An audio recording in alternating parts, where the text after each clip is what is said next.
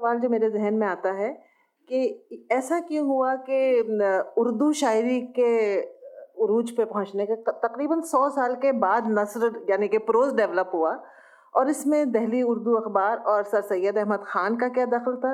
और उसी से जुड़ा एक और सवाल है कि अठारह की बगावत में उर्दू ज़बान का कितना इस्तेमाल हुआ और इससे आम लोगों में उर्दू ज़बान की मकबूलियत के बारे में हम क्या राय कायम कर सकते हैं? हाँ इसमें एक तो मुझे ये अर्ज़ करना है कि एक्चुअली जो अमीर ने कहा कि जो दहली की ज़बान आप अगर फ़ारसी शेर के कवायद से और रवायात से करें तो वो रेख्ता है तो वही उर्दू शायरी बनी। इसमें कोई शर्मिंदा होने की बात नहीं है। जैसे अमृत राय कहते हैं कि बड़े आरज़ू और ऐसे जो रिफॉर्मर्स थे सो कॉल्ड उन्होंने ज़बान को पर्शनाइज कर दिया। एक बात हमें याद रखने की है, जो लिंग्विस्ट भूल जाते हैं, कि ज़बान लफ्स उससे कोई आप लफ्ज़ बना लें तो उससे ज़बान नहीं बनती। अरे भाई, कह क्या रहे हो उसमें? उससे बनती है ना? तो फ़ारसी एक ऐसी ज़बान है जो संस्कृत की तरह वो आलमगीर ज़बान है, जैसे उर्दू में कहते हैं कि भाई उसमें दुनिया भर के आइडियाज़ हैं। अब जब राजा राम मोहन राय को, जिन्हें संस्कृत बहुत अच्छी तरह आती थी, बंगाली आती थी, अरबी आती थी, फ़ारसी आती थी मैन हु कुड जज। जब ब्रिटिश पार्लियामेंट को उन्होंने एक मेमोरेंडम लिखा कि परमानेंट सेटलमेंट में किसानों पर बहुत जुल्म हो रहा है, आप उनका भी लगान फिक्स कर दीजिए। बहुत अजमत की बात थी। तो कहने लगे, यही हमारे कल्चर का हिस्सा है। अपने कल्चर की क्या एविडेंस पेश की? शादी का शेर। जिस हिंदुस्तान से कोई ताल्लुक नहीं। शादी ने कहा है कि अगर कोई बादशाह किसानों को सेटिस्फाइड रखता है तो फौज की उसे ज़रूरत नहीं। तो जब यूनाइटेड नेशंस को ये ज़रूरत हुई कि एक ऐसा कतबा लगाएँ जिसमें यह कहा जाए कि सब इंसान एक हैं। तो कहाँ मिला? किस लिटरेचर में मिला? आपको ताजुब होगा, आप देखते रहिए। ये स्टेटमेंट नहीं है कहीं। फ्रांसीसी इनकलाब से पहले किसी को ख्याल ही नहीं आया मसखरे को कि ये कर दे। बाद में हुआ, हर एक जगह तफरीक पे ज़्यादा है कि हम अच्छे हैं, वो बुरा है। शादी में है ये। शादी का स्टेटमेंट लगा। शादी ने ये कहा कि हर इंसान एक दूसरे इंसान का ऑर्गन है। जो इंसान है एजाए यग दीगरंद एक दूसरे के ऑर्गन्स हैं। अगर किसी एक इंसान को तकलीफ़ होती है तो दूसरे को दर्द होना चाहिए। तो ये वहाँ लगा है अगर आप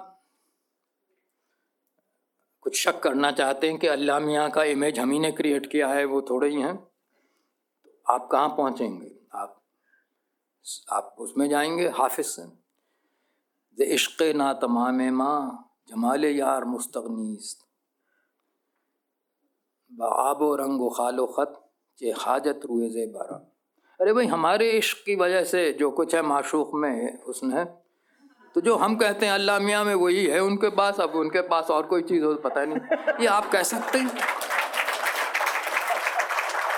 तो उसे मैं कहूँगा अमीर ने भी कह दिया नाह हम मजबूरों पर ये तहमत है मुख्तारी की चाहें चाहे हैं सो आप करें हैं हमको अब बदनाम किया। बेकार है आप प्री डेस्टिनेशन में हमारा क्या कसूर है? आप जो चाहते हैं करते हैं और गुनाह की सज़ा हमें दो जख्म भेजते हैं। तो ये आपको जो डिसेंट हैं वही तो जो हम लोग अकबाल से नाराज़ हैं क्रिटिक हैं, वो इसीलिए हैं कि डिसेंट ख़त्म हो गई उसमें। उनकी शायरी में जो डिसेंट हैं स्केप्टिसिज्म है। एक हमारे दोस्त कहते थे कि गालिब सबसे बड़ा मॉडर्न शायर था क्योंकि उनमें डिसेंट ही डिसेंट है स्केप्टिसिज्म ही स्केप्टिसिज्म है। मैं आपका एक शेर कर देता हूँ, जो शायद ज़बान के लिहाज से कोई बड़ा अजीम नहीं है। लेकिन कितना ख़तरनाक है। न था कुछ तो खुदा था, कुछ न होता तो खुदा होता। डुबोया मुझको होने ने, न होता मैं तो क्या होता। तो ये सब फारसी की देन है। तो इसलिए हम ये भूल जाते हैं, अमृत राय भी भूल जाते हैं कि ज़बान अहम नहीं है, आप कह क्या रहे हैं, ये अहम माने अहम है।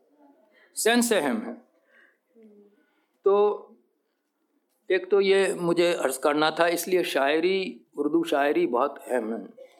और क्योंकि ये पहुँची, इसका असर रहा। नसर बाद में आई, लेकिन एक बात मैं बता दूँ कि मीर कासिम जो अठारह में जिन्होंने हिस्ट्री पढ़ी होगी, मालूम होगा, सत्रह में उन्हें अंग्रेज़ों ने डिसमिस कर दिया, उनकी बंगाल हिस्टोरियंस बड़ी तारीफ़ करते हैं। तो एक अमाद सआदत किताब लिखी गई, लखनऊ में 1808 में फ़ारसी में वो नस्म है। उन्होंने का अजीब आदमी था मीर कासिम। वो उर्दू शाहजहानाबाद में नसर लिखता था। मतलब ये बड़े उसके ख़राब बात थी कि वो नसर लिखता था उस ज़बान में जिसमें शायरी होती है। और उन्होंने पूरा टेक्स्ट दिया है। मालूम होता है कि आज किसी उर्दू के अखबार से निकला हुआ है, मीर कासिम का। मेरे दिल में तो मीर कासिम की बहुत इज़्ज़त हो गई। अट्ठारह सौ, सत्रह सौ तिरसठ से पहले वो नस्ल मौजूद है लेकिन जब आप फ़ारसी में कोई चीज़ लिख सकते हैं नस्र में और सब पढ़ रहे हैं तो फिर उर्दू की ख़ास ज़रूरत नहीं हुई। और सबसे पहले ये कहा जाता है कि कैलकटा में गिल क्राइस्ट के असर में उर्दू और हिंदी दोनों प्रोज हुई। और फिर दहली उर्दू अखबार निकले निकला दिल्ली में। इसमें सिर्फ़ मैं अर्ज़ ये करना चाहता हूँ, जो क्रिस्टोफर किंग ने बहुत मुख्तसरन कहा है और ग्रेयरसन पहले कह चुके हैं, कि जैसे आप खरी बोली कहते हैं, वो एक्चुअली वो उर्दू है, जो कहीं बोली नहीं जाती थी, लेकिन जो आरज़ू और इन दोनों की रिफॉर्म से निकली है, जैसे सलीस उर्दू कहते हैं। खरी बोली एक कॉइंड वर्ड है उन्नीसवीं सदी के आखिरी हिस्से का। ग्रेयरसन तक ने 1916 में इसे इस्तेमाल नहीं किया। और ये खड़ी नहीं है, खरी है। बिल्कुल पक्की, खालिस हिंदी। बोली, वो खरी बोली है। ये बोल नहीं है जो मेरठ या दिल में आम तौर से बोली जाती थी, जैसे हम लोग कहते हैं, कोई आम तौर से नहीं बोलता था। उर्दू के इम्पैक्ट से बोली जा रही है। तो क्रिस्टोफर किंग ने यही कहा है कि ये कहना कि साहब हिंदी जो खरी बोली की है, वो कोई बड़ी खालिश थी और उसे मिलाया जाए अपरभ्रंशा सी गलत है। ये तो वो उर्दू है जिसमें संस्कृत के अल्फाज हटाकर, जिसमें हिंद फ़ारसी के अल्फाज हटाकर हिंदी के लिखे गए। और इसीलिए ग्रेयरसन कहता है कि जितनी हिंदी की अब किताबें हैं they belong to a modern language not like Urdu. तो ये कोई ऐसी बात नहीं है। अब ज़बरदस्ती इस चीज़ को भूल जाया जाए। और ये कहा जाए कि खरी बोली तो वहाँ से हमेशा बोली जाती थी और उसे नागरी में बस बाद में लिखा गया, पहले नहीं लिखा गया। तो वो एक्चुअली अनहिस्टोरिकल है। अब मैं भाई आखिरी जो इसका हिस्सा है वो ये कि उर्दू जर्नलिज्म का, नसर का, इसमें मैं समझता हूँ कि अंग्रेज़ी, अंग्रेज़ों का असर था। इसे मानना चाहिए हमें। उन्होंने पहले क्योंकि उर्दू वो पढ़ाना चाहते थे, इसलिए उर्दू की टेक्स्ट तैयार किए हिंदी के टेक्स्ट नागरी के टेक्स्ट तैयार किए सदा सुखलाल से और दूसरे इंशा के, को इस्तेमाल किया उन्होंने उनके टेक्स्ट को। और उसके बाद फिर जब प्रिंटिंग आई तो उर्दू में अखबार शुरू हुए। दहली उर्दू अखबार काफ़ी पुराना अखबार है, सबसे पहले कलकत्ता में निकले, लेकिन दहली में ये बराबर निकलता रहा। मेरे ख्याल में अट्ठारह सौ अड़तीस से अट्ठारह सौ सत्तावन तक निकला। इसमें एक ख़ास बात यह थी कि इसमें राइम्ड प्रोज नहीं थी, जो लखनऊ की एक बड़ी ख़राबी थी। वहाँ तिलिस्म और सहर सामरी दोनों जो अट्ठारह सौ छप्पन में निकले वो राइम्ड प्रोज में थे लेकिन अंग्रेज़ों के दोनों खिलाफ थे इसलिए उनकी हमेशा हमें तारीफ़ करना पड़ेगी कि अनेक्सेशन की उन्होंने मुखालफत की। तलिस्म फरंगी महल से निकला और शहर सामरी जो थे उसके एडिटर और पब्लिशर दोनों अलग अलग हिंदू थे। आ, जो एडिटर थे उनका मैं इस वक्त नाम भूल रहा हूँ लेकिन उनका तखल्लुस बहुत दिलचस्प था जो लखनऊ को फिट करता है अयाश लेकिन अंग्रेज़ों के ख़िलाफ़ बड़ा अच्छा अच्छे जुमले लिखते थे। और ये एक ज़माने की ख़ास बात है कि जो अयाश एडिट करते थे, वो हमेशा उसमें शुरू में रसूल, अल्लाह और रसूल की तारीफ़ में होता था। और जो फरंगी महली इशू करते थे, वहाँ मज़हब वगैरह का कुछ नहीं, वो बिस्मिल्लाह से नहीं शुरू होता था वह शुरू हो जाता था। तो ये भी एक कल्चर की बात है उस ज़माने की। वो दहली उर्दू अखबार भी बहुत क्रिटिकल था नुकतची था। सर सैयद ने भी अंग्रेज़ी असर में लिखा, उनसे कहा, उनके अफसरों ने, उनका नाम भी लिया है कि आप दहली के मॉन्यूमेंट्स पे लिखिए। तो उन्होंने दहली के मॉन्यूमेंट्स पे किताब लिखी। उसके बाद बाद में मजामी लिखे, वो तो म्यूटिनी के बाद के हैं, लेकिन ये पहले हैं।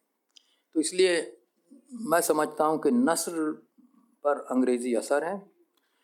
और जिस तरह से मॉन्यूमेंट्स पे किताबें लिखी गई हैं इंस्क्रिप्शंस पे जमा किया गया मैं उस वक्त नाम भूल रहा हूँ मुसनफ़ का। नहीं आसार सनादीद तो बिल्डिंग्स पर है वो तो सर सैद अच्छा नहीं एक और के कतबों पर है। नहीं पहले एक कतबों पे भी लिखी गई है उर्दू में। तो इसलिए ये वो भी अंग्रेज़ी असर में थी। हमारे यहाँ एंटिक्विटीज़ का कोई तस्वुर ही नहीं था पहले। अब हुआ। तो तभी किताबें लिखी गई। जहाँ तक अट्ठारह का ताल्लुक़ है। तो हमें ये याद रखना चाहिए कि उर्दू ज़बान सभी पढ़ते थे उस वक्त। अट्ठारह में क्रिस्टोफर किंग ने जो फिगर्स दिए हैं, उनमें अगर उर्दू अखबारों का सर्कुलेशन उसमें अगर जो फिगर्स हैं यूपी के तो उर्दू अखबारों का सर्कुलेशन आठ गुना था नागरी अखबारों से, हिंदी अखबारों आठ गुना। हिंदू मुसलमान सभी उर्दू पढ़ते पंजाब में टोटल था सभी को मालूम है कि पंजाब में उर्दू चलती थी। जब हाई स्कूल में जब मैंने किया था यूनिवर्सिटी उन्नीस सौ सैंतालीस में ज्वाइन की तो उसके बाद पार्टीशन हुआ हमारे पंजाबी भाई बहन आए। तो हमसे ज़्यादा अच्छी उर्दू जानते थे क्योंकि वहाँ फ़ारसी कंपलसरी थी हमारे यहाँ ऑप्शनल थी। तो आम, ये उर्दू का तो ये हाल था। अब जब आप म्यूटिनी में देखते हैं तो ये असर आपको मालूम होता है।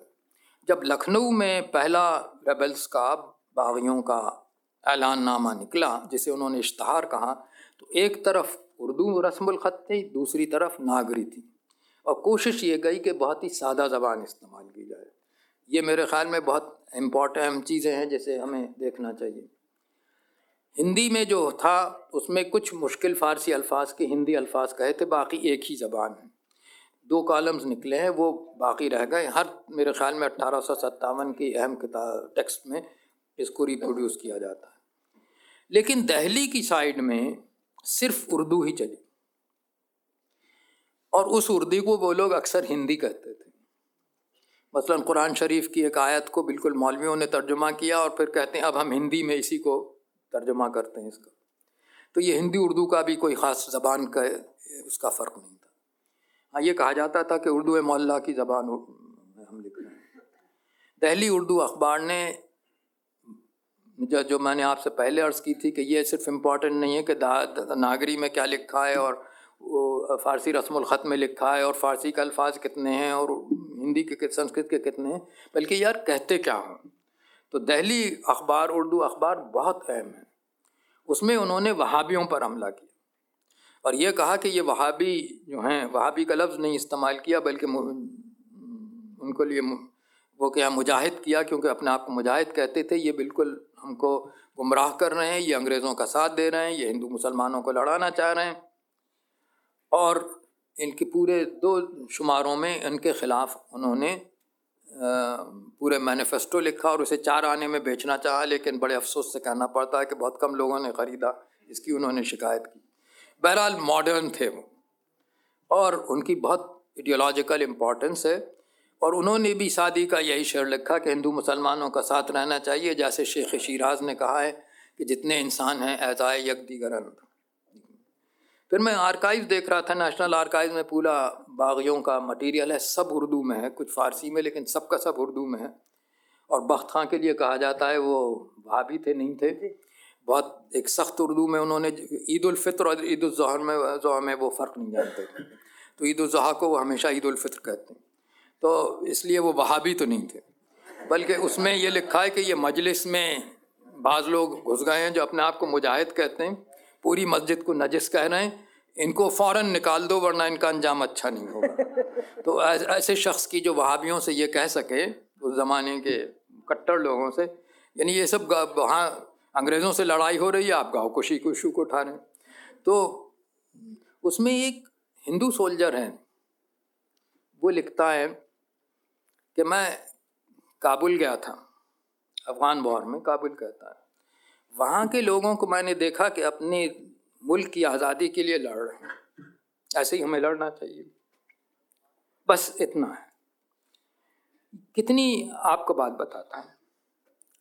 तो एक ज़बान थी, कॉमन थी। इंपॉर्टेंट ये नहीं है कि उसमें फारसियत कितनी है। इंपॉर्टेंट ये कह क्या रहे हैं? अगर कोई सवाल पूछना चाहे तो सर से आप माइक दे दे। मेरा सवाल ये है कि खरी बोली से टकसाली उर्दू निकली या टकसाली उर्दू से खरी? बेखैर दोनों एक ही हैं। इसलिए कि खरी बोली का नाम तो बहुत ही बाद में इस्तेमाल हुआ। और ये कि कैसे जुमला होना चाहिए आ, हुआ होना चाहिए या भया होना चाहिए। ये तस्फिया अट्ठारहवीं शता, शताब्दी में हो गया। अब उसी ज़बान को आप देखें, जैसे मैंने कहा है अट्ठारह में जो ऐलान है, इश्तहार है तो जो सिंटैक्स हैं, वो एक ही है दोनों तरफ़। कोई 90 परसेंट लफ्ज़ भी एक ही हैं, नागरी में और उर्दू में। और कुछ ऐसे हैं जो उर्दू में अलग है और नागरी में अलग है। तो अब ये कहा जाता है कि हिंदी शायरी कोई 1875 तक ब्रज और अवधि में अलग अलग होती रही। और फिर ये तहरीक चली कि उसे खरी बोली में होना चाहिए। तो खरी बोली का लफ्ज़ ही बहुत बात का है, ग्रियर्सन नहीं इस्तेमाल करता। उसे मालूम है वो इस ज़बान को जो इस एरिया की है दहली एरिया की, उसे हिंदुस्तानी कहता तो इसलिए ज़ाहिर है कि जो प्योरिफिकेशन हुआ, जिसको अमृत राय इतना बुरा भला कहते हैं अट्ठारहवीं शताब्दी में, उसी पे हिंदी बेस्ड आजकल की हिंदी शायर और हिंदी नस्ल। सर, ये बताइए कि हिस्ट्री को जो है हिस्ट्री को जिस तरह से डिस्टॉर्ट करने की कोशिश की जा रही है, और आप बार बार अमृत राय का हवाला दे रहे हैं तो कैसे मतलब हमें इसमें क्लेरिफाई करेंगे कि क्या सही है, क्या गलत है? और उसको मतलब आइडेंटिफाई कैसे किया जाएगा? भाई, ऐसा है कि हमारी एक राय में अमृत राय साहब की दूसरी है। उन्होंने बहुत पढ़ा है, बहुत बड़े आलिम थे वो इसमें कोई शक नहीं। राय अलग होती है। लेकिन बग़ैर पढ़ाई के और लिखाई के तो कोई तारीख न सही हो सकती है ना गलत हो सकती। है लेकिन आम आदमी के लिए मुश्किल होता है नहीं आम आदमी तो भाई अब क्या करे उसे उससे कहिए इस कंट्रोवर्सी में मत पड़े अपना।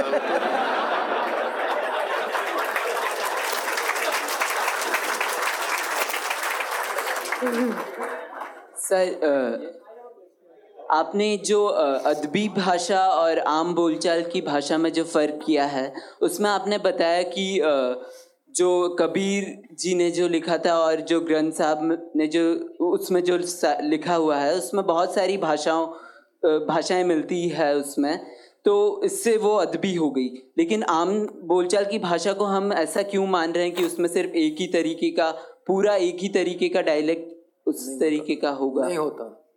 उसमें तो और भी होता है। मैं मसलन आपसे कहता हूँ कि अगर अलीगढ़ में शहर में जाइए तो सब कहते हैं इधर उधर।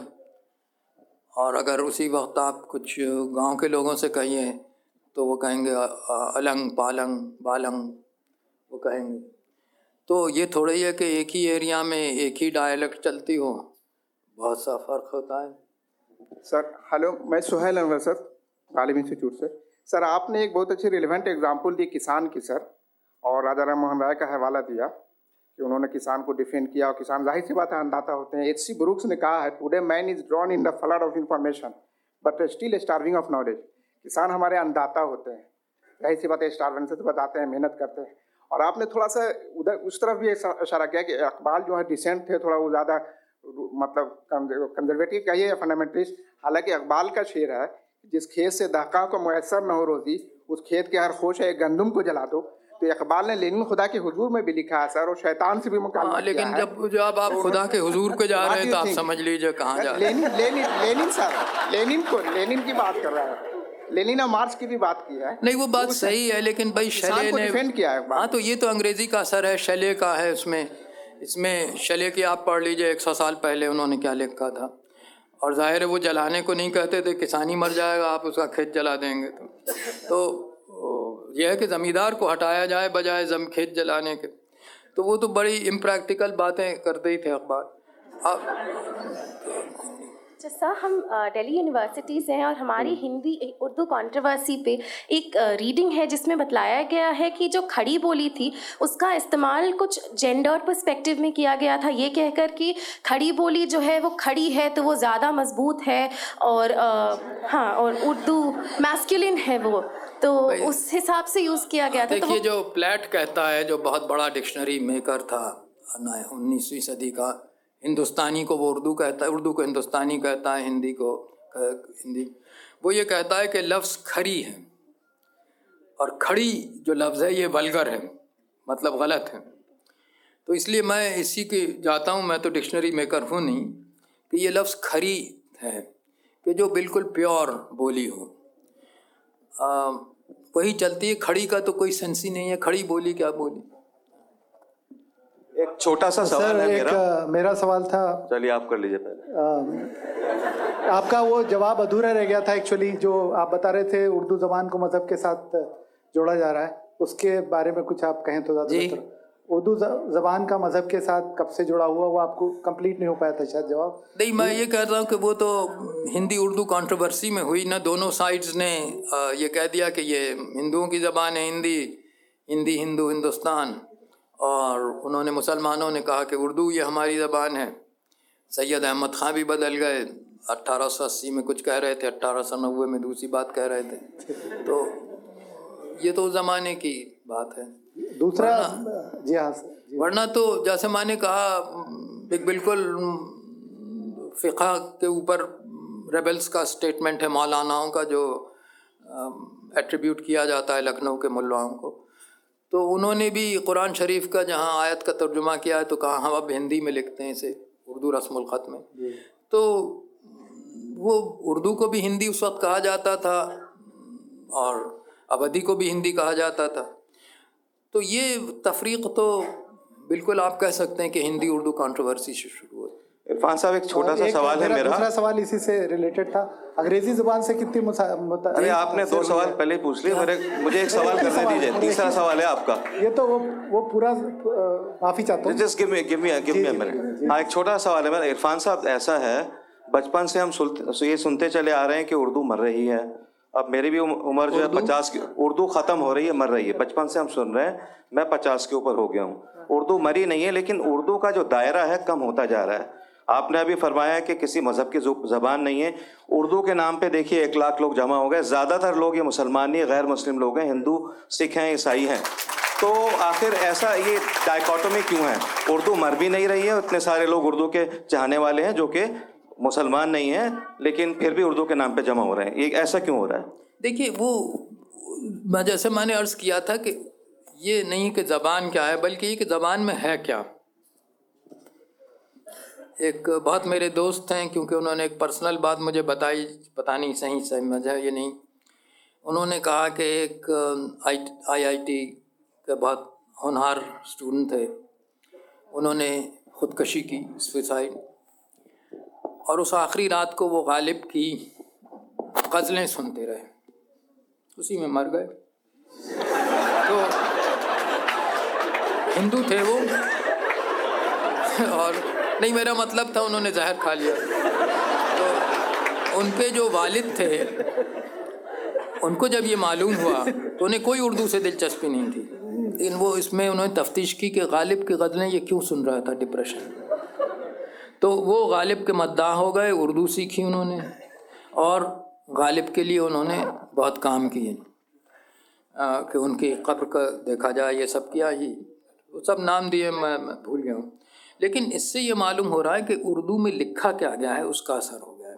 माफ़ कीजिए मेरी शायद मैंने गलत तरीके से इसको बयान किया तो जनाब ये जो कंटेम्प्रेरी कॉस्मोपोलिटाइजेशन हो रहा है दिल्ली की भाषा का और कल्चर का उसको आप कैसे देखते हैं और how do you see the future of it नहीं मेरे ख्याल में देखिए कॉस्मोपोलिटाइजेशन तो अब हो। गई उर्दू की जो दूसरा मैं जवाब पूरा देना चाह रहा था वो दूसरा ये था कि उर्दू में जो हमारी अब दिक्कत हो रही है वो रस्म ख़त की है स्क्रिप्ट की। अब अगर आम एजुकेशन हो तो चाहे ये कह दिया जाए कि यूपी में जैसे मेरा सूबा है वहाँ उर्दू सेकंड लैंग्वेज है।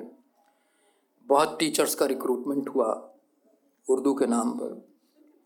एक्चुअली वो उर्दू के नाम पर तो हुआ, लेकिन उनमें से ज़्यादातर उर्दू नहीं जानते थे, उनके नाम सिर्फ़ मुसलमान थे। तो ये एक था कि भाई टीचर्स बहुत कम हैं। कैसे किया जाए? मुस्लिम रिक्रूटमेंट कहेंगे तो सुप्रीम कोर्ट स्ट्राइक डाउन कर देगी तो उर्दू रिक्रूटमेंट हुआ। मैं Aligarh dist Urdu teachers association का इतफाक़ से पेट्रन इलेक्ट हो गया, पता नहीं किस गलत फहमी में। तो मैं जब गया तो उनके मिनट्स नागरी में लिखे जा रहे थे। लेकिन एक चीज़ थी सब के सब मुसलमान थे। कोई भूगोल पढ़ा रहा था, कोई हिंदी पढ़ा रहा था, उर्दू कोई पर नहीं पढ़ा रहा था। इसलिए कि उर्दू एक आदमी अपने बच्चे को स्कूल भेजता है अंग्रेज़ी उसे पढ़ना ज़रूरी है, वरना चाहे कितने ही कहा जाए कि साहब, हिंदी ही राष्ट्रभाषा है, बगैर अंग्रेज़ी के नौकरी नहीं मिलेगी। उस वो फिर नागरी भी हिंदी पढ़े एफ़ आई आर फ़ाइल नहीं होगी। वो मुसलमान ऑफिसर है उसे भी नहीं आती उर्दू। तो वो तीन ज़बानें तीन स्क्रिप्ट आप कह रहे हैं उससे पढ़ने को। वो नहीं पढ़ सकता। तो हमारे यहाँ मैं एक दफ़ा गया था ए एम यू के अभी तीन साल हुए हॉल फ़ंक्शन में बुलाया था। उसमें बड़ी ज़ोरदार तकरीरें माइनॉरिटी कैरेक्टर पे हो रही थी। और लड़के बोल रहे थे लेकिन उनकी उंगली लेफ़्ट टू राइट चल रही थी। जो आप समझ सकते हैं उसका क्या मतलब है। Hello sir last last please एक, एक तो एक सवाल. Because we are running short of time and ऐसे तो खैर हम दिन भर और क्या रात भर बैठ के सुन सकते हैं सर को पूछ सकते हैं but we are running short of time so can you please excuse us मतलब जैसे इन्होंने बोला कि भाषा के पूछ लेने दीजिए। अच्छा चलिए ये आखिरी सवाल है मरने भाषा के मरने के बारे में जो खदशा ज़ाहिर किया जाता है तो पंजाबी के बारे में भी ऐसा ही है जैसे उन्होंने उर्दू के बारे में बोला। और आ, मैं जब किसी भाषा में किसी और लैंग्वेज के जैसे इंग्लिश के शब्द आ रहे हैं जहाँ किसी भी और भाषा के आ रहे हैं तो उसे उसका विकास समझा जाए और जहाँ वो मर रही है भाषा क्या समझा जाए? मतलब ये है मेरा किस चीज़ के लिए? किसी भाषा में जब मिक्सर हो रहा है किसी और लैंग्वेज का भाषा तो वो मर रही है कि उसका विकास हो रहा है? नहीं तो फैल रही है। मिक्सचर तो ही। यस दुनिया की कोई जबान नहीं है जिसमें मिक्सचर ना हो। एक मैं आपको फाउलर का बताता हूँ। फाउलर की किताब इंग्लिश यूसेज की और बहुत पुरानी है कोई सौ साल से ज़्यादा। उसने ये कहा कि अगर दो अंग्रेज़ी में लफ्ज़ हों जिनका एक ही मतलब हो तो किसे आपको पढ़ना चाहिए? तो पहले तो उसने कहा कि जो शॉर्टर वर्ड हो इट शुड बी प्रेफर जी? नहीं नहीं शॉर्टर वर्ड ही को करना चाहिए। अंग्रेज़ी की अपनी स्पिरिट है। और उसी के बाद उसने दो तीन और चीज़ें कही। और आखिर में कहा कि prefer the Germanic to the Latin to the French but this is the last and the least सबसे कम ये इंपॉर्टेंट है कि किस ज़बान से आपका लफ्ज़ आ रहा है। लेकिन हर ज़बान में नए अल्फाज आएँगे, नए शब्द आएँगे।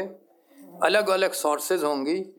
अंग्रेज़ी के हमारे आएँगे रेलवे के लिए हमारे पास कोई शब्द नहीं है तो हमें लेना पड़ेगा डाक के लिए हमारे पास। इंक्वायरी का हम पूछताछ करते हैं लेकिन रेल का नहीं है। तो इस तरह से हमारा हमारी हर ज़बान जो है वो बदलेगी। बिल्कुल यकीनन बदलेगी। वो चाहे पंजाबी हो चाहे उर्दू हो चाहे हिंदी हो। आ, वक्त के तकाजे की वजह से हम लोग यहाँ ख़त्म करते हैं। वैसे तो हम हर वक्त ही सुन सकते हैं। तो आप लोग ज़ोरदार तालियों से शुक्रिया अदा करें सर का।